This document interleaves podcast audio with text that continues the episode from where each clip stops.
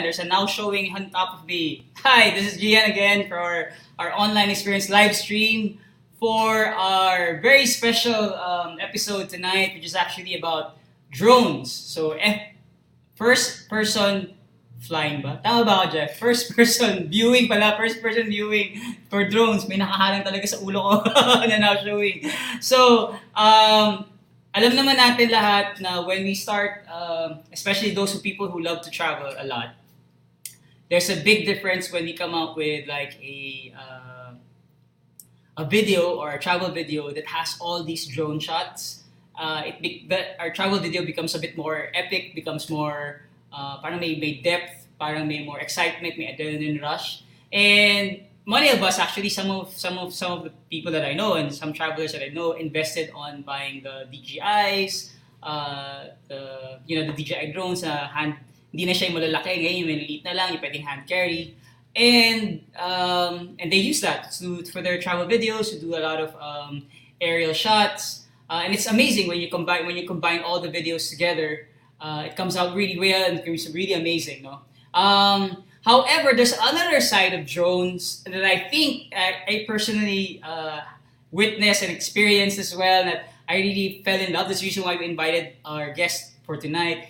Um, because the I don't know if you're familiar with Star Wars, no? And, and siguro yung lumaki ka sa kung lumaki ka sa Star Wars, natutuwa ka sa mga mga aerial, yung mga ships, and then yung mga first person point of view nila pag habang lumilipad. And I have a feeling na parang ganun yung dating ng mga drones that we can actually do. And you wear these goggles and you can actually fly it similarly, like very fast. Um, and it's not like the, at saka yung shooter niya is very unique. Mukha talaga siya yung parang mga air, spaceship na aircraft na type na ano. Kaya natuwa rin ako na that we can actually do that. And I've seen, uh, I'm not sure if there's a lot of, um, there are Filipinos who actually do that kind of racing that they do uh, inside mga buildings. But I'm sure, I'm sure they have, no?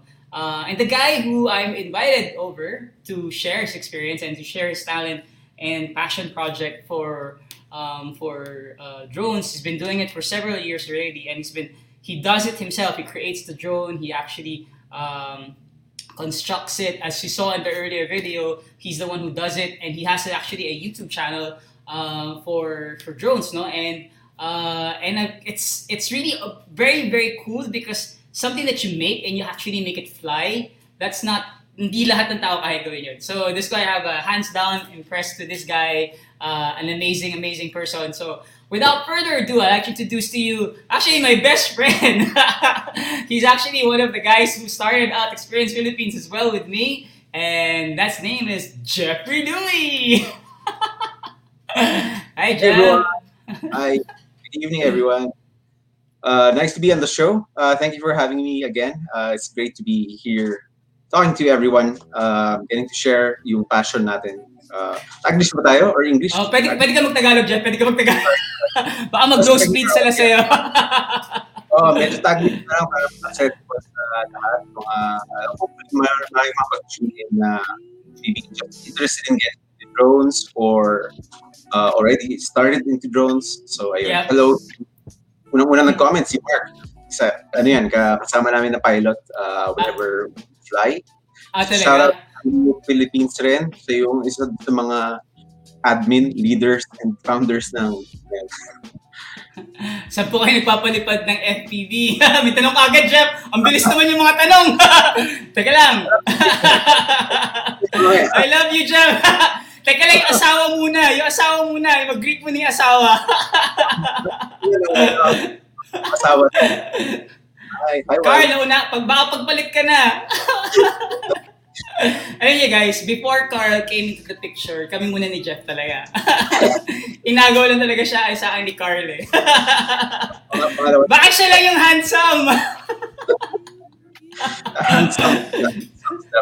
Anyway, back, back to the topic. Back to the topic. Jeff, so anyway, so I'm really, uh, thank you very much for being part of the online experience, um, especially on this particular uh, experience, which is really not many people do, but it's there's a certain community that does it actually, and um, it's a very interesting one as well because there's a sense of uh, adrenaline rush that happens when you when you wear the first person goggles, no, Yeah. the goggles itself.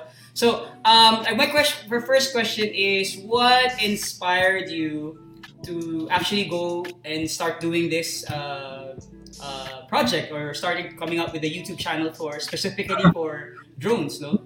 Right. So, around, I think that was around 2017. Medyo Phantom 2 pa lang ata yung uso noon. And everyone was talking about the Phantom. So, yun lang yung medyo popular, di ba? Pero wala akong pabili ng Phantom. Yung DJ, DJI. yung DJ. Uh, but coming from a very technical background, and you, you know, mahilig ako mag-thing, mahilig ako mag-work with things with my hands. Sabi ko, kaya ko namang gawin yan. Kaya ko So- sirain lahat yan at reassemble ulit. So yun, nag-research ako sa Google, check out ako sa internet, and dun ko na first na-discover it, people were building drones for themselves. Uh, at the time, these were really bigger drones that, uh, that than what we have now. Before, Yeah. they, they had 6-inch propellers or bigger, and uh, you know the flight control systems weren't as sophisticated. Uh, but yeah, I, I started out with a tricopter. Uh, it's still alive somewhere in my workshop. Uh, lumilipad pa rin naman siya, but it doesn't fly as good anymore in comparison. So yun, sabi ko, how do I make my, basically it's a Google search, how do I make my own drone?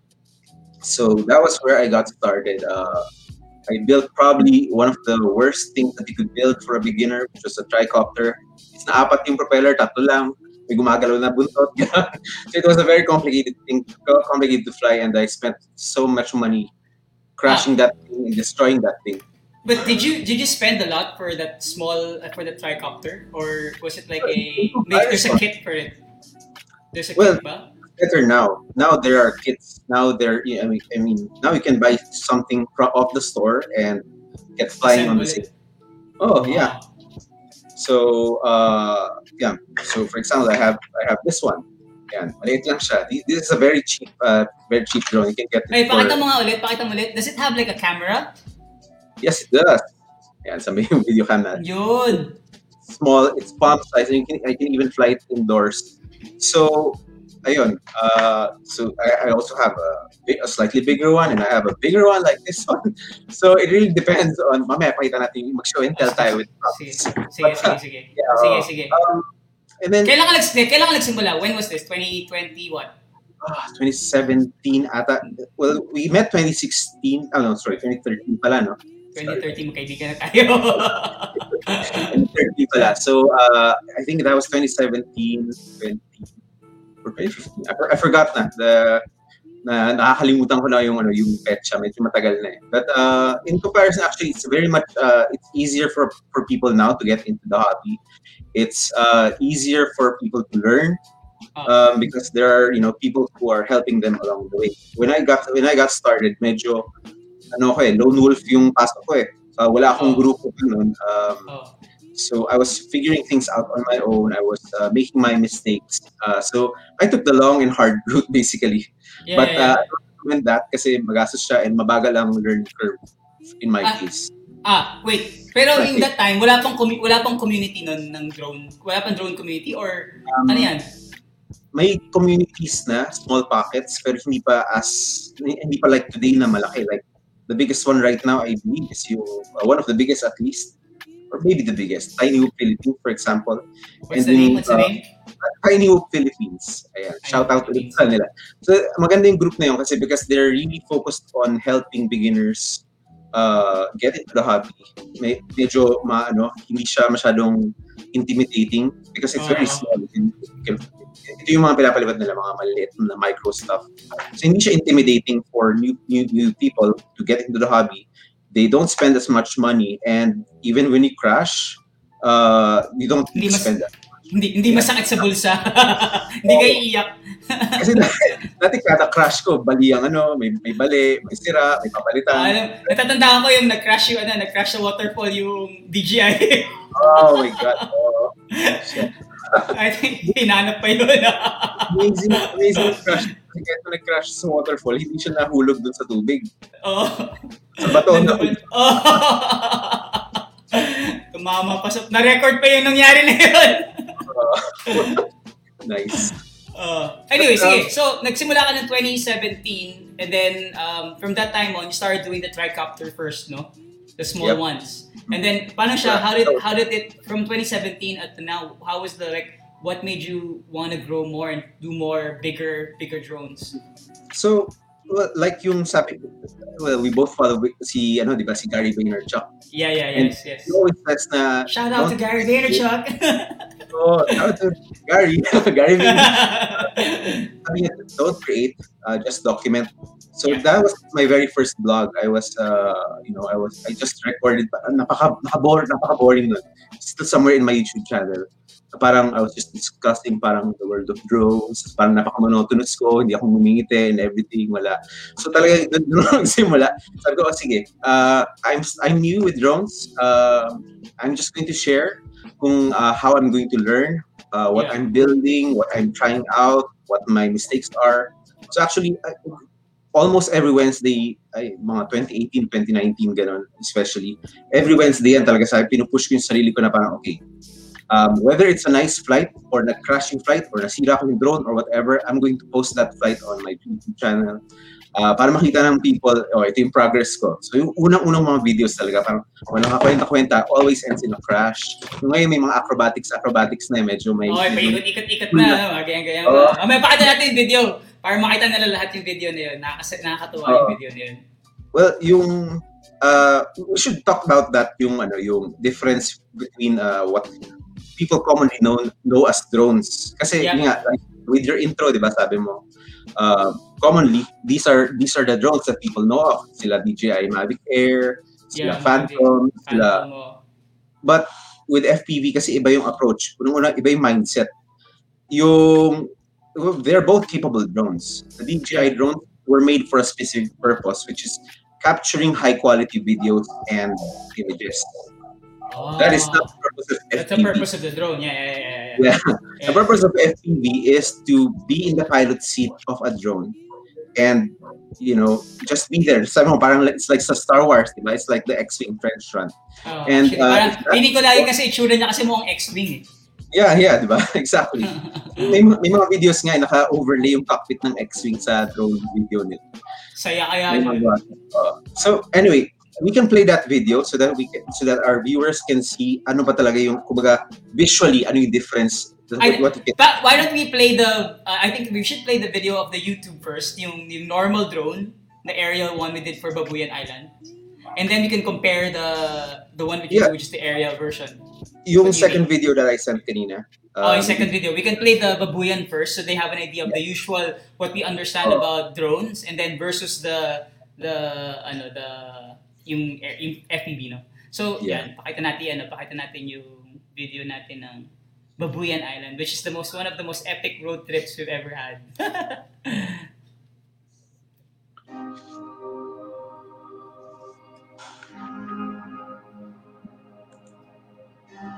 Dramatic talaga nito, Jeff. No? Pag every pinapanood ko ito, napaka-drama talaga eh.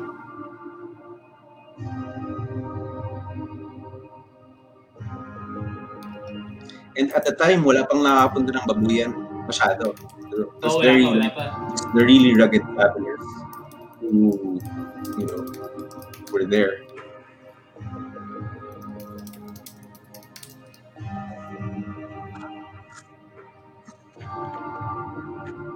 Kailan patanggal natin yung now showing. Naharangan yun eh.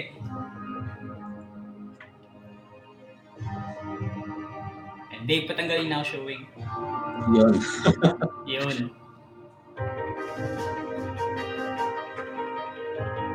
For those who don't know, this is actually Babuyan Islands, which is actually the northern part of the Philippines before Batanes.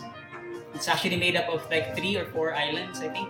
And we were there uh, in Sab... The Sabtang to, no, Jeffrey? Um, that this is uh, Kalayan Ah, and tama, Kalayan, and then... Sorry, sorry, tama, Kalayan. Kalayan Islands. Tapos isa Camiguin. Camiguin, yes. Camiguin. Babuy- Camiguin. Camiguin de Babuyan. Ah.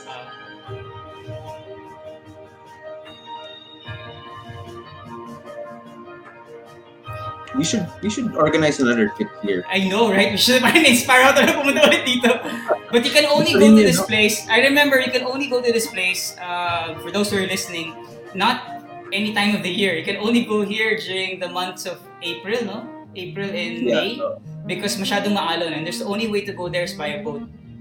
there's no airport, unlike There's no Bataan. airport. Uh, Tapos, uh, we stayed at a convent. six Yeah, hours, di ba? Oo. Ah, I miss that. Grabe. Oo. Eh, Ganda niya, no? Hindi, tsaka ano, tsaka this time sama ko yung wife ko. At the time, ano eh, girlfriend pa lang. Oh, dapat sama natin si Carl nga next time. So, Baka pumunta ng... sama natin ulit. Drama naman ang likod ni Jeff dun ah. Kahit pa ako doon, oh, di ba, nagyate pa.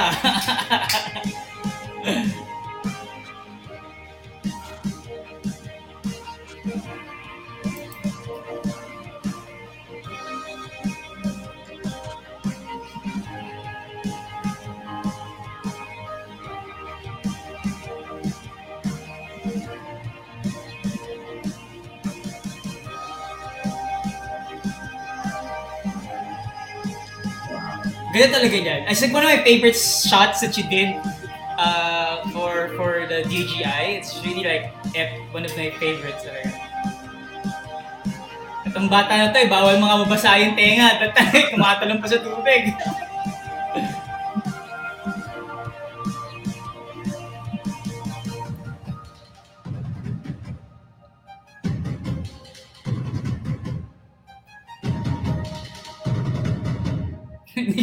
makalimutan yung ahas na yan. yung akas na alam na may neurotoxins pala. Saya-saya pa eh, no? Yes, yes, yes. anyway, um, we wanted to share that because that's an exactly how people understand how drones are. You know, that's one aspect of drone flying, which is very, very. Um, I think it's more cinema cinematic the approach, and then more of a, uh, medyo more pagka beautiful type, yung mga papawaw ka. tama ba ako? Tama ba ako? Yun ba yung, yun ba yung comparison? Parang piling ko ako yung expert. you can say that naman. Tama naman. Technically correct naman. Ayun. So, let's so that's play that. the, okay, Can that's the? Yeah, sige. Dave, pa-play naman yung isang video ng comparison. What is the FPV, no?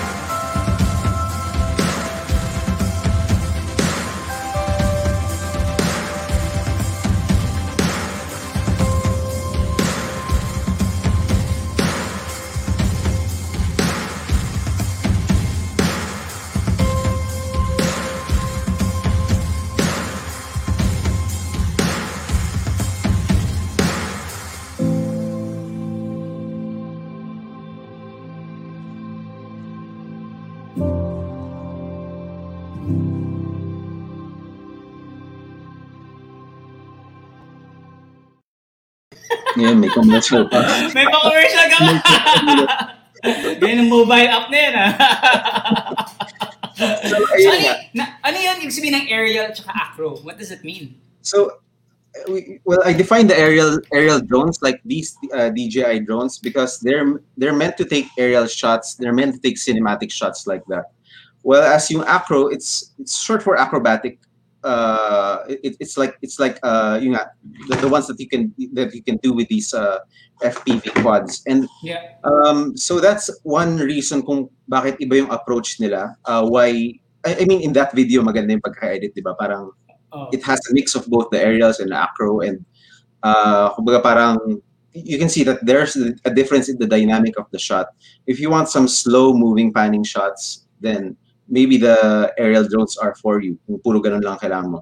But you can't do like yung na, na, nag-roll or nag-flip or yung following the mountain mountain bike sa ramp, di ba? You can't really follow that with with yeah, in easily with an aerial drone because first it yung camera it moves slowly uh, ganon uh, ay, ayun basically it, it's a difference in in in the mindset of how you control uh, uh, those drones and ano yung yung objective rin na na na na-achieve mo with both types of drones. So I mean both have their purpose but you got to choose which one you need talaga for for the job or for whatever for the shot. But usually, the but usually for travel videos, if, if, I, if I was a, a, a blogger, I would usually use the aerial ones because it's slow and you can easily control it. It's not so hard to to to play around. Mm. Well, actually, that would be true when I made that video, the, the comparison video. It's Yeah. the cinematic world is now actually now changing a little bit, especially with uh, with what they call the cine whoops, which are which are basically these FPV quads. But uh, they're they're starting to be used in commercials, especially for automotive commercials, because of the dynamic shot na kaya nilang i-provide or Yeah. yung talagang nagpa-follow talaga dun sa uh, I, I mean the, yung parang yung parang Star Wars type pa rin nga na, ano, Star- na But, but but I have a question. So yung yung because it because of the maneuverability of the smaller ones is that the reason Yes. why? Because the the the the, the, the um, I think it's the design. Is it because of the design? That's the reason why they're able to do that? Not the kagaya ng DJI it's both the yeah it's it's the, maneuverability and the design the, the design and also the control method ng both because ah, they yeah yeah yeah yeah, now with the DJI kasi it's it's all automatic diba you let that's why it's it's so easy to get into a DJI drone but uh, it's not as easy to get into FPV DJI kasi even if you let go of the controller it's it's gonna fly itself. I, I was I was trying to make a you know a comedy skit vlog nga before. Naghugas ako ng pinggan lumilipad yung drone sa likod ko. Nag-drive ako kasi lumilipad yung drone sa likod ko. Something like that. I was never able to complete that. But uh, it's basically how um, how smart and at the same time how disconnected you are from the drone when you're when you have a DJI because you're not really the pilot. You're just telling it, okay, I want to move forward, so I'll just push push push you forward. I want to move back, I'll just move you back. Now the the the mindset with the what do you call this? The first person is that um, you're controlling. Okay, I want to tilt to the left or tilt to the right, or I want to tilt forward and or tilt back. I want to increase the power in the motors. Kumbaga parang you're really affecting how it it moves, not how not where you want it to go. para siyang comparison is parang manual at saka automatic na sasakyan Exactly. Now, you, you, you've seen yung mga commercial uh, airlines like the Airbus 320, A320, diba? They just put it on autopilot. They set it, okay, I want to go to 30,000 30,000 feet. And the airplane basically goes up to 30,000 feet on its own. And it, Mm. can, it can land on its own. Yeah, Basically, yeah, yeah. I want to go east. They, they just turn them up and then the plane goes east. Whereas before, there was nothing na like that, diba? Parang dati, pag airplane, kailangan mo ganunin, kailangan mo ganunin. Oo, So oo, oo. parang gano'n, ikaw yung pilot talaga. It's no no autopilot talaga when uh, when you're flying with an FPV quad. And uh, another key difference, I guess, is with a DJI drone. a- And anyone who's watching, meron kayong DJI drone, you can you can try this out. Fly your drone, You have your DJI, your controller. Turn one of your sticks to the right or to the left, and wait. You have to wait one second before the the drone actually turns, di ba? Now, if you're doing high speed acrobatics or you're trying to go through a race course, uh, an FPV race course, yung one second or half second na delay na yun is actually very fatal, kumbaga. Parang in that half second, you, you, you've already traveled so far. Um, so that's why with an FPV, you need goggles like this. This is, uh, this is an FPV goggles. Obviously, you wear it, you wear it over your head. Eh, Greg, pakita mo, pakita mo. yan, yan. Kailangan Para pogi sa pa rin. viewers. So it's it's it's a pair of goggles, uh, binocular goggles. Siya. It has two screens, and you look uh, you look through your uh, through these screens and uh, through your uh, through your quad. Now yung sa DJI, di ba, mayroon siyang camera na move. Now with, the, with an FPV quad, the camera is usually fixed uh, in the forward position. Uh, yun, yung camera natin. This is, this is the camera. So whatever camera can see, that is what you can see on the goggles. And it's it's really real time. I think the latency is like I, I, I forgot 20 milliseconds or something like that or microseconds I forgot kung ano yung latency talaga but it's really really short so halos real time wala walang delay um, unlike with the DJI na parang may delay when you put uh, when you move your sticks it may, may konting delay you can try it yourself if you have a DJI drone but here when you move your stick to the right it moves to the right almost instantaneously and you, you want that high uh, response time. high response time, low latency, especially when Low you're latency. Yeah, yeah, especially yeah, when yeah. you're doing the acrobatics na kanina, di ba? Panlulusot-lusot sa mga butas. Because a low latency, it's really going to be fatal. Babangga ka talaga. Does the size of the drone matter? Like, kailangan ba maliit siya to do all those acrobatics? Or does have to be like a certain, di ba, like the DJI that comes out now has a, it's getting smaller. I mean, Yeah. it's, a, it's a, a bit smaller now, no? But uh, I don't know if in the, in the uh, FPVs, they actually have to have like a, uh, a certain size or so, So, that it can do that acrobatic kind of thing. Well, no, um, all, Or all any- any- parts, regardless of size, can do those acrobatics. Uh, ang difference na lang is they, they handle differently rin. Like, uh, like for example, these ones, you can fly these uh, indoors because they're, they're small, they're, they move relatively slow.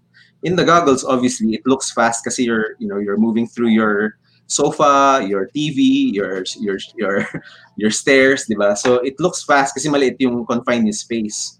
But if you're, for example, if you're racing in an open field, you Yeah. probably itong ano itong 5 inch uh, thi- this is 5 inch uh, sized quad.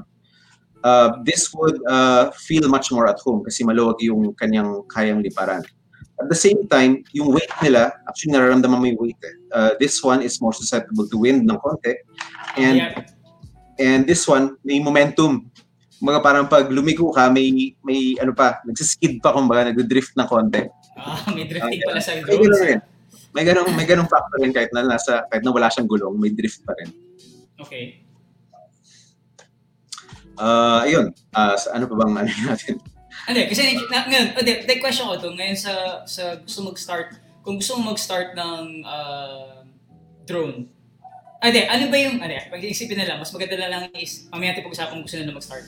Meron bang dito sa Philippines, meron ba talaga siyang like, uh, you mentioned there's a community out of it, no? But is there like something that I've, I, I think we've seen the videos before and I showed those videos before, di ba? Yung may mga parang racing, na Yes. and may mga lights, lights pa sila. Parang feeling ko, kaya ako na-imagine kasi na Star Wars talaga siya. Kasi parang feeling ko ganun. Kasi parang, pwede, pwede, yung usually ginagawa nila, dun, especially sa first episode, ay Oh. sorry, di pala tawag ba ako, sorry, episode, yung, yung may, yung may, may, uh, yung pumasok sila sa loob ng uh, star. In that they were following the, Episode 4, episode 4 Uh, sa episode 4, Wars. tama, episode, uh, Yes. episode 4. So, di ba, it's that that kind of feeling, kasi when you, and I've seen those videos, that they have that, and they range it sa mga buildings. Yep. And thus they put neon lights na lang, and then they start all at the same time, and they do all these uh, race, and they're all wearing the goggles. Do we have that here in the Philippines?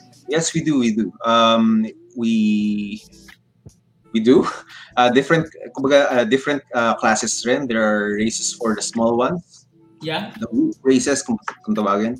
And there's the regular FPV quad 5-inch races uh, na nangyari sa mga open field.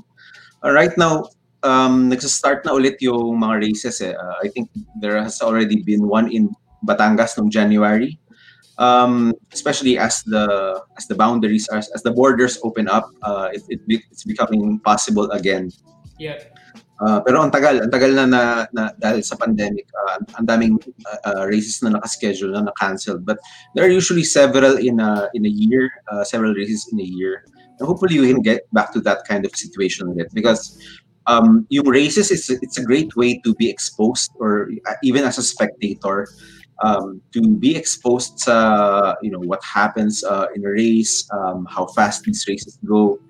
Um, ayun, But how does it, ano, how does, uh, how does that, uh, do they have actually like a video that they watch so they can feel like they're actually being part of the whole movement or they just actually see the drone moving around them? Well, ngayon, uh, nung una, nung una ganun lang talagang third person view ka lang No, na parang oh, spectator ka lang talaga, manonood ka It's kind of boring. Oh. Oo, oo. So, Walang, walang uh, thrill, walang thrill. Walang adrenaline rush. Oo. So ang galing nga nung uh, Tiny Hoop Philippines nung nagkaroon ng race sa Mind Museum, sa loob, loob ng Mind Museum. Because they set up some uh, small monitors Yeah. so that even the audience can see what's happening dun sa what the pilot sees it, itself. It's re- really really fast. Uh, parang maliit lang siya na space but because it's uh, it's you know it's a it's a whoop, it's a small sized ano uh, in a confined space, mukha siyang mabilis talaga. And that's really parang yung thrill nga talaga. Yun yung hinahabol mo pag nasa race ka. eh. Yeah, yeah, yeah. Uh, so yeah, um, right now may nagde-develop ngayon sa atin si McFly Industries. Uh, is parang, parang sa ano yan ah? Parang Back sa to the Future. Back to the Future reference. ah. Oo, so, not sure kung nandito si Marlon. Hello Marlon, kung nandyan ka. But uh, si Marlon developing the system where they can even live stream the event right now. Um, Wow. So, tapos HD na yung feed. So, th- they can get analog HD and everything. Uh, so, they can throw it directly to the ano to the internet. Pwede na stream. So, may ganong klaseng developments na ngayon. Pwede ba, Uh, pwede ba natin mag-invite niyan? Parang we do a, like a live, pero Oo. parang feeling nila that they can actually watching it. Pwede ba ganun? We can invite. Oh, pwede, pwede. Uh, we can, Ayan, we can, so Jeff, ikaw na, ikaw na mag, ano, ah, ikaw na mag-organize. ginagawa na yung pwede nating na gawin. But uh, sige, yeah. sige, sige, sige. Schedule natin yung yan, schedule na natin yan. Tsaka ang galing nga no, kasi even uh, automated na rin pati yung lap timing based dun sa video. Para pag nakita So, nila parang eh, okay. Wait, ito ba yung ginagamit nila yung nag... I remember kasi nag-recently nagkaroon ng yung New Year. New Year ba yata yun? Or yung... Hindi, Olympics. Olympics. Di ba gumawa sila ng parang drone... Ano ba yun? Mga FPV yun? Yung mga yun? Or di normal DJI lang yun? Alin to, yung uh, live show? Yung, yung live show na parang drones lahat sila. They all fly out the same time together. It's I don't like think a- they're DJI. I think they're custom drones. They're not FPV definitely. Kasi um, with that one, talagang you're, no, no one's piloting it per se because it's all controlled by a computer. Ah. So the computer says, okay, each, I mean, it controls, each drone is like a point in space. Eh. Mhm. So it's the computer has to coordinate like the, those hundreds of drones at the same time. Na parang okay, you have to go here, you have to go here now, you have to move here. Oh, Diba? That's- I thought there I that- thought there were DCIs eh. Parang kino parang kinommand lang nila, in-override lang nila yung mga yung code tapos ginawa nilang parang one one Yeah. brain na lang. No, I think I think it's a different uh, different It's a brand. different one. Okay. Yeah. May, may mga sample ka dyan, you wanna explain like yung mga examples mo ng drones, like how you, like uh, I don't know, if you have any like actual items you wanna show us, like the drones. Yes. Right. So first, Demo, um, gusto ko mag-demo, gusto ko mag-demo, demo, demo. Pali-pali mo na rin! wala, wala mga battery. So this, this is your typical uh, typical uh, what do you call this? This is your, your typical FPV quad looks like, and it has a camera up front.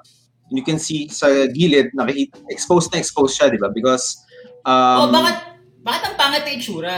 I mean, usually, bakit ganun nga yun? Bakit wala siyang body like yung kagaya ng mga, Yeah. may, So ano? it looks pangit, but it's actually one of the more beautiful quads that I have. um, Sorry, ang lait ko talaga. No, I- again, iba ang mindset na hinahabol mo when you're flying an FPV quad. Okay, you okay, don't okay. want the extra weight. You don't want the. I mean, if you crash something like this, it's probably out of commission for the whole day until you get it repaired. Now, Oh. With an FPV quad, the mindset is you want it to be strong. In fact, every time you fly, you have to expect to crash. And it has to withstand a crash normally. But syempre, prepared ka lagi na may masisira. So these are actually made out of carbon fiber. So uh, unlike a DJI drone, which is made of plastic, this one can withstand like maybe even 100 kilometers per hour na crash. And Oh. hopefully, I mean, it's, it's, it's really it's really tough carbon fiber. So hopefully it will survive, uh, you know, speeds of 70, 80, 90, 100 kilometers per hour. That it's not guaranteed, obviously. So you still have to be, prepared. And yun nga, open open siya because airflow, uh, weight, all of these are considerations when you're uh, when you're flying something like this, as well as center of gravity. Now, you don't you, what what the hell center of gravity? Basta yung yung weight has to be you know uh, evenly distributed because it reflects the flight characteristics. eh. You want to be able to you know flip this thing really really quickly in the mid in mid air or you're doing a roll, Is- doing a turn. Is So- that determined by the? Is that determined by the by you by the actual guy who actually makes it, or there's actually like a weight that you actually weigh it down? There's a scale that you actually weigh it where the where You the center could. of gravity. D- depending on how deep you want to go, you could. Um, normally, we, if, especially if you're gonna guide someone, uh, the beginner pa lang no, on uh, how to build a quad like this, diba? You just tell him, okay, this is what you need. You need this kind of flight, flight controller.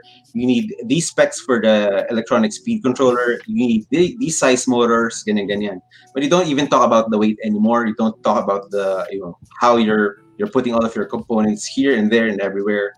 Yeah. Uh, yeah, so yun, usually ganun lang. It can be very basic, eh, but then pag, you know, as you get more mental into the thing, uh, you start considering na parang, okay, this this thing I think weighs like 200, 300 grams. So you don't want your quad to be too heavy. Um, because yeah. Ah, is there? So is there? There is a standard weight. There is a standard weight for FPVs. I wouldn't say standard because some people prefer having a heavier quad. Some people have prefer having a lighter quad because it affects the dynamics. Especially if if you're racing, you want it to be as light as possible with the most powerful um, motors that you that you can put on it and still save on the weight. Now this one is actually a freestyle quad. Pang ano siya, pang show, pang you know, pang pang pang laro-laro, pang acrobatics Uh, and uh, you want it to be actually a little bit heavier para pag when you're doing your tricks may konti kang momentum to throw around kumbaga parang if you're Ah. trying to you know go over a tree you want it to be a little bit heavier para pag nag full throttle ka may konti pa siyang momentum before you you know you roll and you dive or whatever okay. Does it, So is it was it hard? Was it hard to construct that? Or do you have to start from a tiny? to create a video start- of you constructing it So, kailangan mag... O, kasi inisip ko ba, kailangan magsimula muna sa tiny whoop bago yung, bago yan eh. So yun, um, that's a good question. So normally you have uh, this one kasi, di ba? I, I, I, I have this kind of controller. Ang Ah, laki there- naman ng controller. Ang laki naman yan, Jeff. But unlike a DJI, you only need to buy a controller once. And you can control all of your quads. Ah, wait. Gusto ko... Yeah. Now that you mentioned that. This uses what? This is uses uh, radio frequency waves? This is use like... Um, I don't know. So there's this like a- uses uh, 2.4 gigahertz frequency Mhm. uh, normally. Yeah. Uh, but um, I actually have a 900 megahertz long range transmitter here. This is for long range. So this is like an add-on I put here. When you say long range, how many kilometers is that? Like a two, additional two kilometers more? Or Theoretically, four, theoretically 40 kilometers. No way! Seryoso yan? Yes, theoretically. Obviously, I haven't done it. I've done a few kilometers, but I haven't done 40. But okay, Um, let, actually, okay, let's start off with a let's start off with a standard one. That one without the extender. Uh, Alright. How, how how how far can you fly a drone and not and and not worry that when it crashes it's still like I mean it's a safe eh, or So- hindi siya maubusan ng battery kagad. Oo. um, so again, that's the difference in the mindset, now with uh, with when you're doing FPV race and when you're when you're flying an aerial drone, because the range for a standard uh, standard receiver is like one kilometer, maybe less, because all you need to do is you know fly in a particular area. Uh, if you're racing, maliit lang, kumbaga yung race course is just a field, and a, a kilometer is uh, more than enough for that whole field to be for you to be able to control your drone. Correct, uh, correct, correct. Yeah. plus yung flight times natin we're, we're, we're not talking about like DJI is talking about 15 minute flight time 20 minute flight time. We're talking about 3 minute flight time 4 minute flight times. So that is the standard. So uh, i- i- with, with these small ones I, I think the- I think this one does two and a half minutes. So uh, races are very very quick because yun lang talaga yung ano eh that, that that's Purpose how nila, no? yeah that's that's their purpose. Um I, I mean the top racers right now in the country usually parang they can finish a race in like a minute or less. That's like three laps around the course. Ang- It's sobrang really- bilis, sobrang bilis nun. Uh, you, you should see the, the top racers na mukhang robot yung flights nila. Parang Wow. magugulat ka lang parang parang nakita yung turn na yun sumakto siya dun sa butas na yun so Wow, ayun I want to see that. I very very see that. fast and that, that's usually all you need when you're uh, racing uh, you're doing freestyle However, if you're doing long range, there are some ways to extend your battery. Kumbaga parang ano yan, maraming trade-off yan eh. Parang you can't just put a bigger battery and expect it to fly as well or you Yeah, know, yeah, fly yeah, at yeah, all. yeah. Kung masyadong Yeah, bigat yeah, yung battery, it's not gonna yeah, fly. yeah, yeah. So, puro trade-off, uh, balance, So, balance. really- So at the end of the day, it really it really depends on the purpose of how why why you why you entered FPV. Like what's the what's the objective of your FPV? Or you can Yeah. have several drones serving several purposes for your FPV. That's true. Now, how So- long does it take to, for you to construct one like that? Like yan, for example, that one.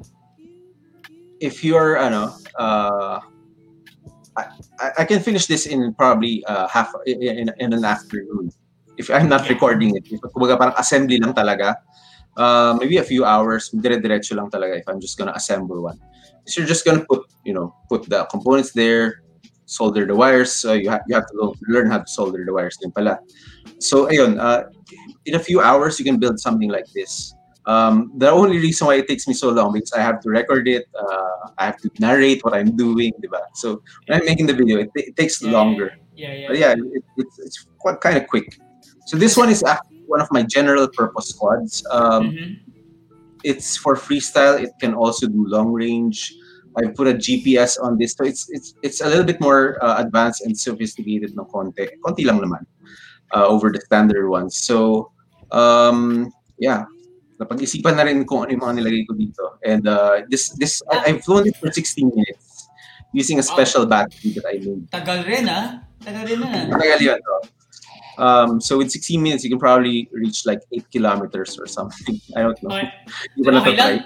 Let's go to the like uh, some of the basic questions. If I were interested in starting my drone, like a drone, uh, uh, the, the, the say like I want to test it out, the FPV, like Yeah, um, the acro, yung acro. Let's use the word acro. If I want to start with acro, uh, does where do I start and how do I start? Like, uh, do I start buying first to try the, the small one, uh, Mhm. the try whoop, the tiny whoop, or can I go with the one that you actually showed me kagad, or a middle-sized one, or how does it how does it start?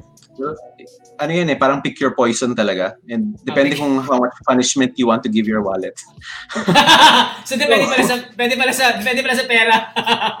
Oo, depende kung ano, kung, kung may asawa ka, wala. Ganun. May anak ka wala. So, the very basic thing you have to buy is this is a controller. Uh, probably not this particular controller kasi medyo luma ng model to. Uh, so I'm still using it because um, you buy a controller, you can actually plug it into your computer. You can fly a simulator para at least yun yung pinaka um, least magastos na way because you're you're playing with a virtual quad.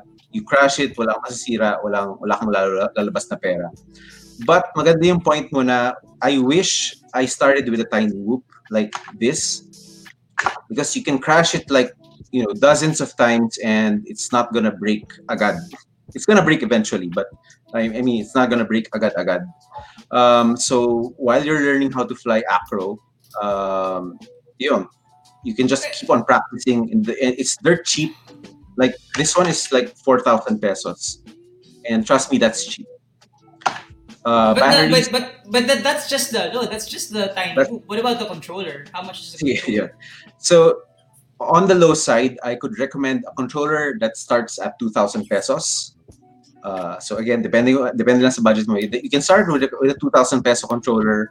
You can start with a 4,000 peso goggles, and you can start with a 4,000 peso uh, tiny whoop. So all in all, yung initial damage mo is 10,000 pesos more or less. Um, probably need some chargers rin, ganon, uh, tools, which are few Like hundreds, maybe like soldering iron. so yun, ganyan. yeah, 10, 5, 11,000, you can get started. And actually, you can get started even cheaper because there are for sale na parang uh, kit na, no? Kompleto na. May controller, may goggles, may, may ganito na. The problem with those is the controllers are really crappy. so, Ah, so you why can did you did you as- did you assemble your own controller? Ba? Is that the reason why? Is that did you make your own controller or? No, I, I bought, you, you you buy these things naman. You buy your own Okay, controller. I thought you make your own So- controller. Ba? so yung, yung pinaka easiest way to get into FPV is actually not building muna, but just buying something off the shelf that you can practice with. However, eventually you're gonna want to learn how to build. Kasi, you know, um, this is not like DJI when if it's damaged, you send it to a repair center and it gets fixed. This Yeah, one you yeah, got yeah. you have to fix it yourself. You have to buy the replacement motors. You have to, you know, you have to learn how to fix your stuff. It's like. I mean, kung may nanonood tayong car guys, you can you can probably relate na parang if you're gonna buy a supercharged, I, I know, I'm not a car guy, maybe supercharged na Camaro, di ba? May turbocharger sa harap, ganyan ganyan. Tapos pag nasira mo, hindi mo alam kung paano ayusin.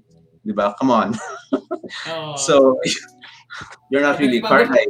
Hindi, pag bumili ka naman Camaro, may, may, may pera ka na siguro. Pwede mo na paayos na lang. Uh, yung, yung mga Pero- bumibili ng Pero y- Muscle ano, yung yung when you kasi diba you started out in 2017. I remember that. You started out 2017. I remember kasi pinapa, pinapalipad mo yung tiny book niyan sa bahay pa dati. Tutuwa ka pa na umakit mo ba siya eh. Ah, ah, pa, de, paano naman siya nag paano mo nalaman where to buy? Did you were you buying in Las I don't think there was Lazada at the time or Shopee at the time. But where Wala, were you buying it? Where were you buying it? So, before there were, uh, well, No, China. where are you buying? No, where, where are you buying it now? Let's say if I wanted to start now, where do you buy it now? If I Okay, so right now is a great place to start because marami ng local sellers. Oh. Uh, there's for for most of your needs there there's Pinoy FPV and JC FPV. You can just search them on Facebook. They have most of the things. They can cover most of the things. And then for batteries, I get my batteries from Kaiju Power. Uh, you know, they have he has uh, batteries for for all sizes of quads. May pang maliit, may pang malaki, and everything in between. So, ah, isa pa yung investment niyan.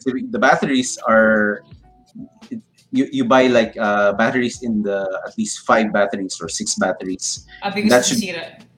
Nasira Um, hindi well, nasisira rin sila but uh, mostly because it's it sucks when you go to a field with only one or two batteries. Ah, oo nga, oo naman, oo nga naman. And then you go home. Ah, oo nga naman. You might- Gets, gets, gets. It's either you charge them on the field naman, but you know, charging them takes time as well. So Yeah, you yeah, have to have, Gets, you know, gets, have to gets. bring couple of batteries para at least buong maghapon ka lang sa field or you spend a couple of hours there. Correct, correct, correct, correct, correct. Um, so yun, um, si Pinoy FPV, JC FPV, Kaiju Power, these are all on uh, Facebook. Ah, si Penta FPV rin pala. Uh, sino bang hindi ko na, ano, si Jay Lagare. So there are actually a couple of options now that, na, But are they all ano? Are they all Manila based or they're like provincial? Or, or do we have like okay in terms of geographical uh, geographical uh, density in, of users for FPV? Are they majority found in in Manila or are they are there? Do you have other um, like foxholes around the country? Well, the, the, the great thing is there are there are FPV pilots all over the Philippines. Ayan, Mike Fire. Obviously, ang pinaka-populated na, na city natin is Metro Manila and uh, yun yung pinaka like uh, connected sa internet and everything. So may concentration talaga definitely sa Manila. Uh, there's concentrations in Laguna and Cavite. But um, I also know pilots in Ilo, Visayas, even in Mindanao. Here in Baguio nga eh. Uh, meron din dito sa Baguio. Parang pailan-ilan. Uh, but meron pa rin. So uh, when we were in Bohol, I wasn't able to meet any of the pilots uh, in Bohol, but uh, there's also uh, pilots uh, over there in sa Bohol rin. So everywhere, they're everywhere. Tago lang. Uh, shout out kay Oliver. Uh, sa taga Canada yan. Ah, Canada nga ba? Canada ka, di ba? I forgot. Yan lang, Canada ko ba? Uh, kilala ko rin yan. Dahil mong fans pala, Jeff. Oo nga eh. Tutuwa nga ako. Ah, fans, fans club mo, fans club mo. So, okay, good, good, good. I love it. I love it. So, um, and I think, I think, uh, I'm not so sure uh, how, how, um, sis, how, ah, tinatanong nila yung magkano daw yung budget. May nagtatanong na magkano yung budget daw. Kung magkakano talaga, to- magkano daw yung total nagagastusin natin, kunyari mag-MPV. I mean, if I were to, if we were, uh, kasi we're going to do that as well in Experience Philippines. We're going to be offering the VIP sessions with that. No? So how Yeah. much, uh, how much are, how much is the basically like, uh, uh, just an estimate lang. How much is usually the uh, jump start? Probably prepare 10, 10 to 15 or more to get started. But that's but- complete set already, ah. To get started. Oh my Uh, God. complete- Parang nakatakot yung get started na yan, ah. Kasi ano yan eh. Like like many hobbies, this is a money pit. it goes in, never comes out. Ay, yan ang tanong. Ay, actually, yan ang tanong ko. Can you monetize the FPVs? No, is there is there people like doing it like they, they, do it because they can make money out of it? there Like, are, even- but there are, but um, ano sila? Um, the ones I know na talaga monetize is mostly in based in the in the US or Europe or whatever. Um, the, here in the Philippines, some pilots are sponsored some parts or some quads. They're not really like a salary or something like that.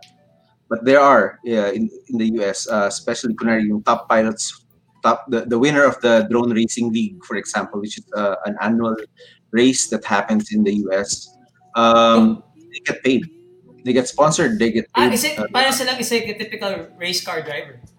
parang ganun, parang uh, ambassador na sila eh. Ambassador sila, by oo, sila, They, they, they get sent gear, they get paid money, actual money, pera talaga. Do So, we have that here? Do we have that here? No. um, as far as I Okay, know, wala. gawa, gawa tayo, Jeff, dali. Ayan, pwede tayo magsimula. Gawa, sponsor Well, na natin yung mga... Hindi ako. Pero you can, I, I- you know, I, I Eh, know. sama, ako na lang. Kasi ikaw na lang sumali ka sa race. Hindi, ako, ako natalo, natalo ako agad. tanong natin, But, uh, tanong natin sa mga tao, gusto ba niyo, gusto niyo ba nagkaroon tayo ng liga, ng league, ng FPV league? We can start off in Metro Manila. if you want, you can sponsor yung mga top pilots natin like sila Joseph, sila Andre, sila Fred. Uh, there good. several more. Baka, ay, ayoko magsabi na sila yung top pilot kasi baka may makalimutan ako eh. Lagot pa ako, di ba? Pagliwod. Ayun, Arkansas pala si Uliver. Sorry, sorry. Okay, pangalan niya, Ul- Uliver, Uliver. Parang, Hmm. parang Oliver na na Ulysses. um, Ang- galing, galing, galing. Eman is Gravy FPV because he likes chicken. Oh, ay, ito. Wait, wait, may question ako. Do you name your, ano, do you name your FPVs? Do people name them? Does it, does all your FPVs have actually a name? Like, You mean, you mean yung, these things? Oh, may, may mga ano din siya. Like, cars do not have names. I, I do. I give them names. But oh, you uh, give them, what's the name? What's the name? What's the name? What's the name? Ito si Mr. Kebab to eh. Bakit may nangyari ba sa Mr. Kebab? game, game, pakita mo, pakita mo. Pakita, Dave, pakita mo ulit yung larger yan. Yeah, yeah. This is Mr. Kebab. Alam mo bakit? Because the- The, designer of this, this carbon fiber frame is named Bob Rudy and his pilot name is Kebab FPV. Yung nickname Legit is ba yan? Hindi yan joke? Legit, Legit yan? And surprisingly, he's a dentist by profession. Uh-huh. So, medyo ang, ang, ang kulit nga, ang, ang layo. Ay, oo nga pala, before anything else, di ko pa napakilala si Jeff. Si Jeff, ah, di ko napakilala pala yung background ni Jeff by profession. Jeff is actually in fintech. um, it's it's a it's a way different from what actually he's doing in terms of ano, which is surprising, but? Like many times our professions uh, doesn't necessarily uh, translate that for our passion projects or passion Yeah. uh, hobbies, no, or hobbies and stuff like that. So yeah, so. It helps a lot rin naman. Malayo dapat talaga. Malayo talaga. Malayo, malayo. Fintech ako nag-work, tapos yung hobby ko, fintech rin. Oh my God. Ayoko na. Wala na. Araw-araw na lang puro numbers. galing, galing. So, okay, now the uh, is there any at the end I mean at the end of the day like um how long do you see yourself or how what's the end goal of having to do this? It's just really do you have a plan of like um doing a race? Like actually getting involved in races or do you have a what's your like a goal that you have or is just because it's just purely hobby that you have it's just mainly fun lang Well, well, hindi siya hindi na siya fun masyad. I mean, hindi na siya fun lang dahil yung YouTube channel ko is uh, already monetized. So, it's making a measly amount but it's still making money. Uh, Yeah. kahit paano. Um, what I want, what I really want to do is really to help educate uh, other people, to help other get other people get into the hobby, as well as yung hindi I, I have no idea at this point but uh, yung STEM applications of this science, technology, engineering, and math, di ba? Uh, there, there there's a lot of uh, teaching points kasi na pwede mo gamitin sa STEM education. I don't know if it's going to be possible. Oh, that's makes that's that's that's interesting. Ah, that's very interesting point. Mm. That it's actually kasi nga I, I, there's an engineering component to constructing it as well. Eh. So and I was Oh. like wondering nga, I mean, you don't assemble it like a like a Lego. You don't just attach things. You actually Yeah, yeah. there are actually wires. There's actually um, you know Electronic. good electronic Well- items that go into it. Yeah, yeah. So there is there is a specific step by step process before you actually make it work. Yeah. Yeah, yeah. I like it. I like it. I like it. Even the physics involved. Yeah, I mean, the, the dynamics of actually. propeller propeller spin, quad flies, di ba? That's the most Yeah, basic. yeah. But why does it fly, di ba? Th- Those are things that can be answered. Tsaka yung Uh, weight that you mentioned a while ago, yung the, the center of gravity. Yeah. That, Oh. They have to compute that as well. Like, mm. So actually, when I was in college, uh, I came from a computer engineering background, di ba? Um, back then, wag na natin banggitin yung year, basta back then, walang walang walang available na quads, walang available na ganito. Walang, I mean, you can't you can't do this uh, readily.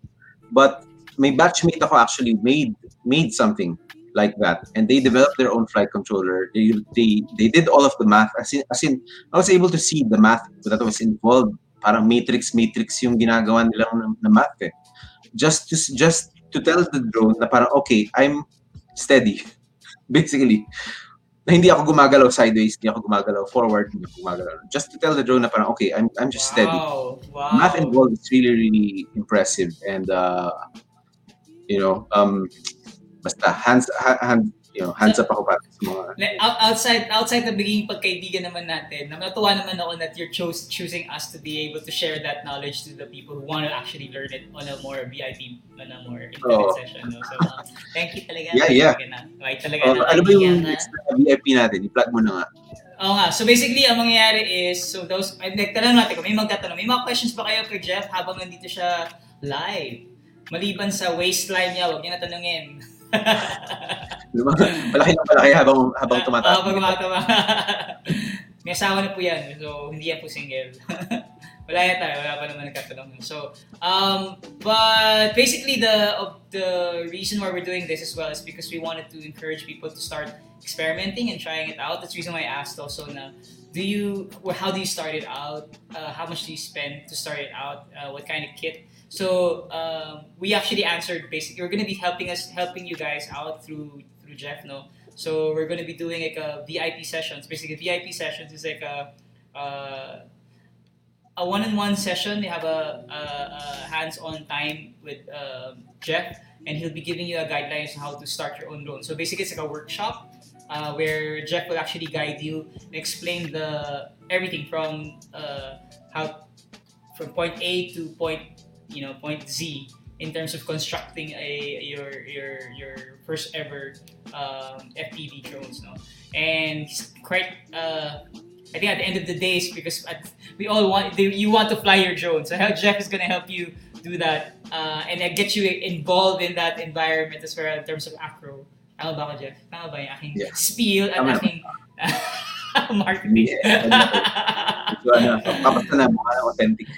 Yan. So kung gusto nyo, de, kung gusto nila, yan, nilagay, nilagay ko na sa link sa Facebook. Is basically you can just go and get your updates at the Experience Philippines community. It's our actually our FB, uh, uh, FB page, uh, FB group page, uh, where they get more the updates kasi the, the they can get the hat. And Jeff is also part of that, so you can easily ask questions there. And yeah. Ano pa? Jeff, may kwento, gusto ko kwento? Go, go, go. This is going to be two two VIP sessions, ba? I, for, I forgot. What Um, yeah, it's gonna be basically a One for, yeah. There's there is the first one, which is the first uh, VIP session, which is like the start kit, the starting kit, Uh, uh, pilot, and then the the the sex, next advanced sex, session would be more of the they buy the actual uh, kit itself where they it's sent to them. So we, as you know, we're, we're also set, we're actually we have our gift boxes, so it's gonna be part of that. So you're gonna be receiving a gift box wherever you are in the in the Philippines. We cannot ship yet outside of the country, but we are shipping anywhere in the country. So basically, kung gusto nyo, we will be sending you out a an actual uh, uh, box, a kit of the for the drone, and you can start off and everything that you need to start it off. No, so you don't have to worry about where to get other stuff. It's all there. You just open it, and then you can start um, start your classes already or workshop with Jeffrey. Oh, Jeff, exactong one hour tayo. No? Galing natin. Sakto na. Oh, pwede na tayo mag-inuman. Pwede tayo mag-inuman. Dala, ilabas na ang beer! Lalabas na. Ayan. So yun. So ano ba? Ano pa gusto mong kwento i-share? Meron kang i-share? Um, eh, for, let's start kung may questions ka pa. Ikaw, wala ka ng questions. Wala nang questions. Kasi I think na tanong ko na lahat. Excited ako. Gusto ko lang talaga simulan. Eh, you know, I've always been a big, parang, I find it interesting yung adrenaline rush in terms of the actual parang race. Like that's why Yeah. I've been asking you about if there's actually people doing that with the, we can actually watch it eh. Parang gusto ko talaga siyang, sana may, may talagang, alam mo yung punantahan natin sa, before sa, alam mo yung lugar na yun, nag, nag, not, ano siya, uh, yung maliliit na dune buggy. Sa Pawai. O parang, hindi, yung pala yung maliliit na RC, RC ba tawag nila doon? Ah, yeah, yeah. Cars. Na, sa, oh, yung parang, oh, di ba? So, parang ganun ang gusto ko makita kasi galing eh. Ito for flying. yeah, you should, uh, you should, like, uh, sabihan kita next time pag may, ano, pag may race. Uh, usually, wala dito sa Baguio yun eh. so, but it, uh, Manila last- talaga. mahirap dito. The last one was in Batangas, I believe. So, uh, pag mayroon ulit, uh, I'll let you know para at least you can, uh, maganda, magandang experience yan to see how the dynamics of the pilots are. Because usually on race day, you have a tent, and all of the pilots are there. There may, may mga tables doon.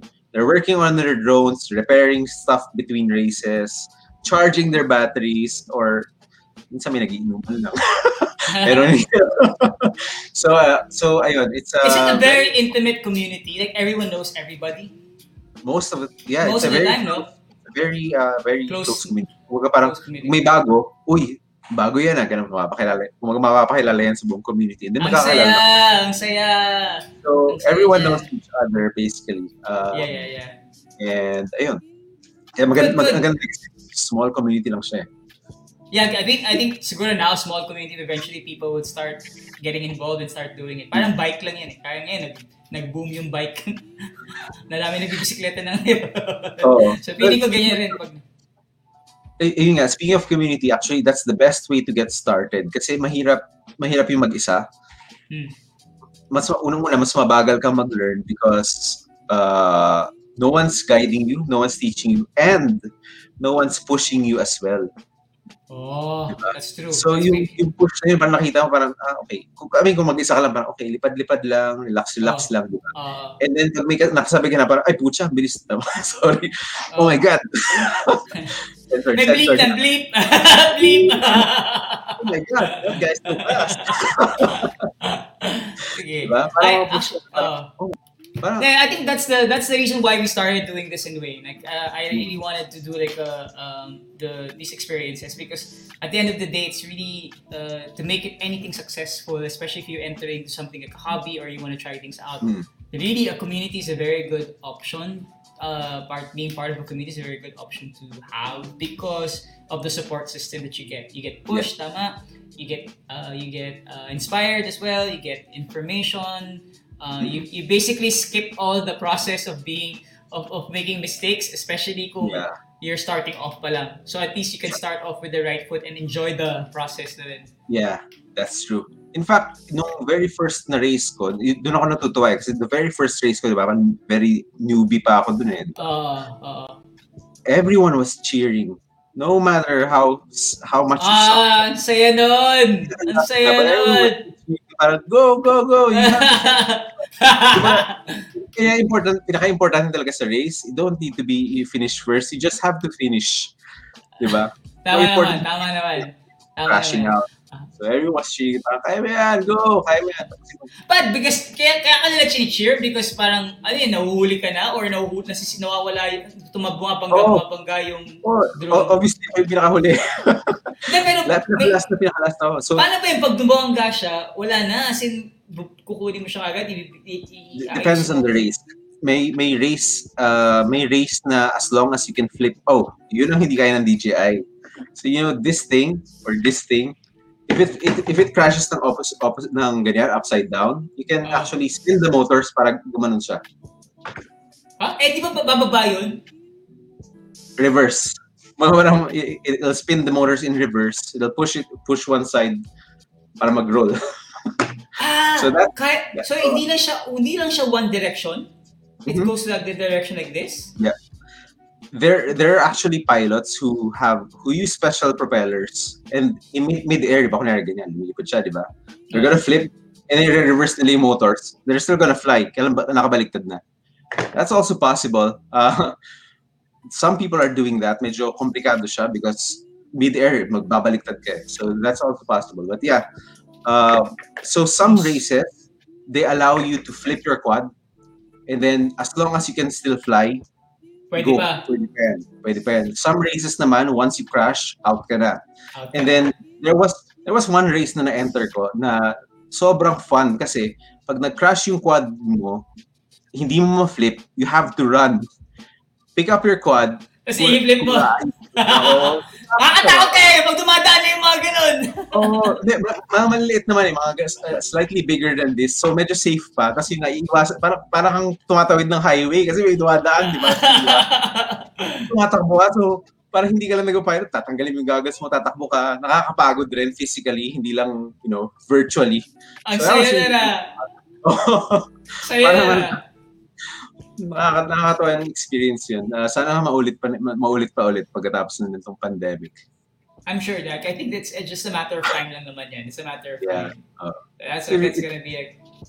Ano yun? Galing! Baga, it's all about the race director. Even you, kunwari may maisip kang ibang concept for a race, you can organize a race. You can call out, you, I, I can help you call the pilots na para, okay, may ganitong race. Uh, a difference is, uh, let's say, relay siya, di ba? Three people per team.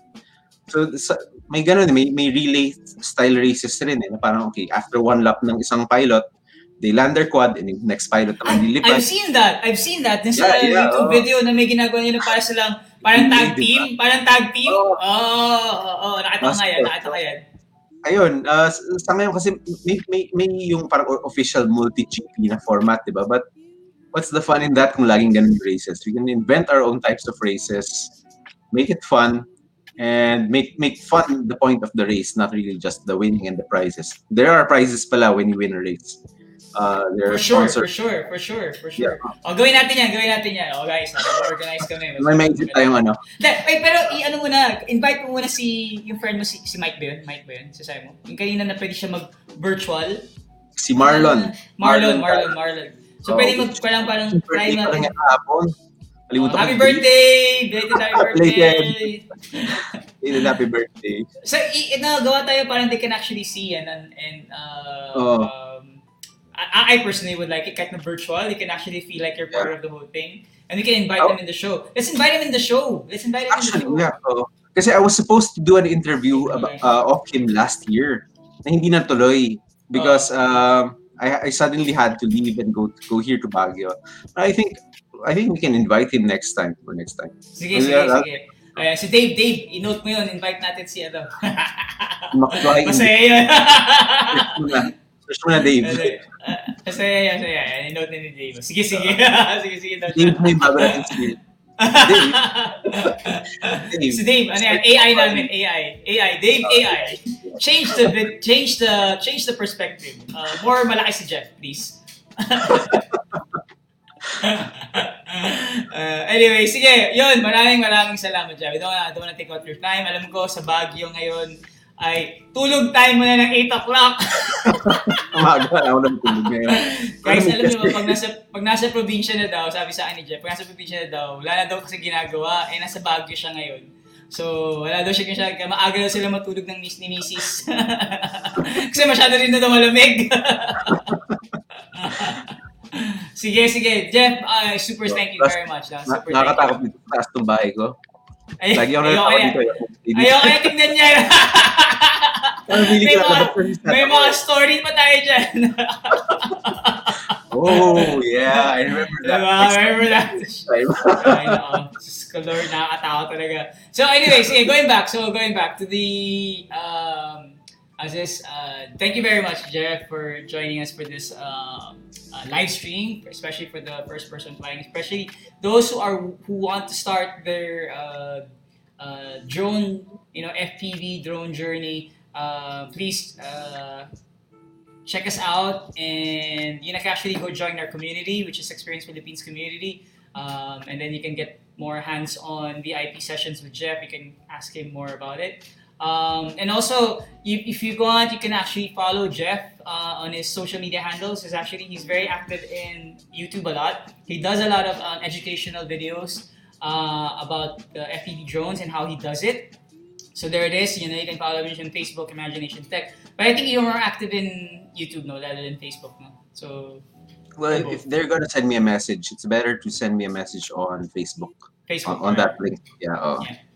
So Pero kung, he posts. if you just want to watch free ano, free videos on different topics, how to build your quad, how to fly, do check out the YouTube channel. I have lessons there. I put it in the playlist para organize ng content. So just check Good, that out. good. Uh, playlist Awesome. section. Okay. Um, and also like uh, uh, this you always come out every Wednesday in Facebook like the one pack one pack Wednesday tawin. I, I try to do it every Wednesday, pero minsan it's getting harder right now, especially with with the new dog. So Oo nga pala, may bago, siya, may bago siyang aso. Na Pet parent na rin pala si Jeff. May anak na rin pala, no? So, ayun, medyo, medyo mahirap mag ano. Uh, Yeah, but yeah. yeah, uh, I try to do that. Uh, I try to put out con- content every week. Kahit every week, every week. There it is, the YouTube channel that you can actually see on the screen. Uy, super thank you, Jeff. I really look forward to the collaboration, for more collaboration in the soon, Sige, no? sige. especially the especially the ano, especially the um, race, the first person viewing and the live live stream, uh, especially the VIP sessions as well. Uh, we have so much to work on and work collaborate as well. So I hope people who watch this, uh, those who are interested, really, you know, it's a it's a very uh, medyo magastos umpisa pero I think it's worth worth, worth it naman, worth it naman. yeah. Mas magastos, I, I, can say definitely say, mas magastos sa umpisa when you're still learning because you're you're breaking a lot of stuff. And ah, nandun lahat yung investment mo eh. But for, like, I got this like 2018, itong controller ko, this radio. So, uh, the go- my goggles are really old as well. So, there are stuff na parang once you buy it, you can stay on that unless unless maingit ka dun sa mga bago, di ba? ah, Which I try not to. Which I try not to maingit masyado. ah, ah, I mean, these, my, my gear are old, but uh, it works, so I don't need to Works. Tama naman. Para kasi nakita ko rin yung sa mga like yung mga people who love they spend so much for a cam for a camera, di ba? Like lenses, Yeah. mahal. Oh yeah, for, for example, So, Canon, this is this is really like a, this is actually cheaper than any other hobby and that's di ba? Oo, Uh, definitely. So yeah, cool, cool. Thank you so much, Jeff. I appreciate it. I Thank you appreciate your time. I appreciate your having time. So again, going back, so you guys follow him on YouTube, his YouTube channel and it is all his different social media uh, handles. So again, if you have anything to say, Jeff, please do, and you can invite them as well. If you have any upcoming activities as well, if you want to share. Uh, well, I'm wala wala man ako activities na upcoming sige. dahil I'm stuck here in Baguio. But uh, yeah, yung Uh, pero baka people in Baguio want to reach out with you. There might be people who are watching. Like si Winston, I saw Winston sa Meron. ni Winston. yun, oh. yun, yun, so kung, kung meron man, magparamdam kayo please dahil ilan lang kami dito. Um, for but if you're in Manila, um, hopefully mag-resume na every Thursday night. Usually meron ano meron kami before na Whoop Night session. That's every Thursday night sa San Juan. Um, I don't know if if if, there, if we're going to be able to resume, but uh, do Yeah. join that kung ano kung if you're if you want to you want learn to, more uh, or just to watch muna, di ba? yeah. Uh, so that's uh that's one way to get started. Um, ano pa ba? Um, yeah, uh, to find yourself a community kasi yun yung uh, it's- that's gonna be very helpful. Helpful in the long Uh, run. No? What I didn't have during the beginning na meron na ngayon. So look, search for them uh, or Yeah. send me a message to help you get started. And they can also join the Experience Philippines community because it's all you're actually there. Yeah, yeah. You, you- can send me a message through there rin, di? Yeah, you can you're part of it. Yeah, All right. Yay! All right. all right. So that's all. That's it for the night, guys. So thank you so much, Mr. Louis. All right. Um, I'll see you guys again for for the next next one. What? Sorry, you're saying? Thank you very much. Inuman na. Inuman. Yun na, bawal minom. RH. Then. So, yun. So, maraming salamat, guys. Maraming salamat, Jeff, for taking time. Um, and do tune in for the next ones. We're gonna be having the upcoming ones are actually quite interesting as well. We have tar- we have a tarot session, uh, a live tarot session uh, and VIP sessions for tarot uh, tarot reading. It's a co-creator with Mama Lilith. It's actually a uh, she's actually a uh, tarot re- tarot card reader for love and relationships. So people who want to figure out what's gonna happen for their 2021 love life, tune in for that. And then we also have uh, skincare for people Oh. who want to have uh, the Korean glass skin. Objective- just yeah. Uh, so the, we invited actually one of my good friends who's like a dermatologist, Dr. Mike. He'll be doing a live stream with me, and then he'll be doing a VIP sessions as well on exactly how to take care of your skin. Because there are a lot of cases now that I noticed daw na magaling mga um, tinatawag ng mask knee, yung magkaka-acne na because of they're wearing the mask. So so that can he can actually help. And then We have dog knee. do, talaga meron siyang ano. Oh, nag-breakout. Si, si Carl. Nag-breakout siya. At Oo. Ay, Sino baka allergic lang siya. Baka allergic siya. Kasi ako dati allergic ako sa, kay Teo, allergic ko before. Talaga? Uh, when, I, when I started having Teo, allergic pala ako sa aso. Tapos nawala na lang. I had really rashes all over. Oo. Uh, so, pero eventually nawala na lang. Kasi nasanay na yung siguro yung, nasanay na ako kay I cannot exist without this dog. so, yeah. So, yun. Thank you guys for watching. I'll see you guys on the next episode of the online experience. Bye, Jeff. See you Bye. around. Hey, thank you.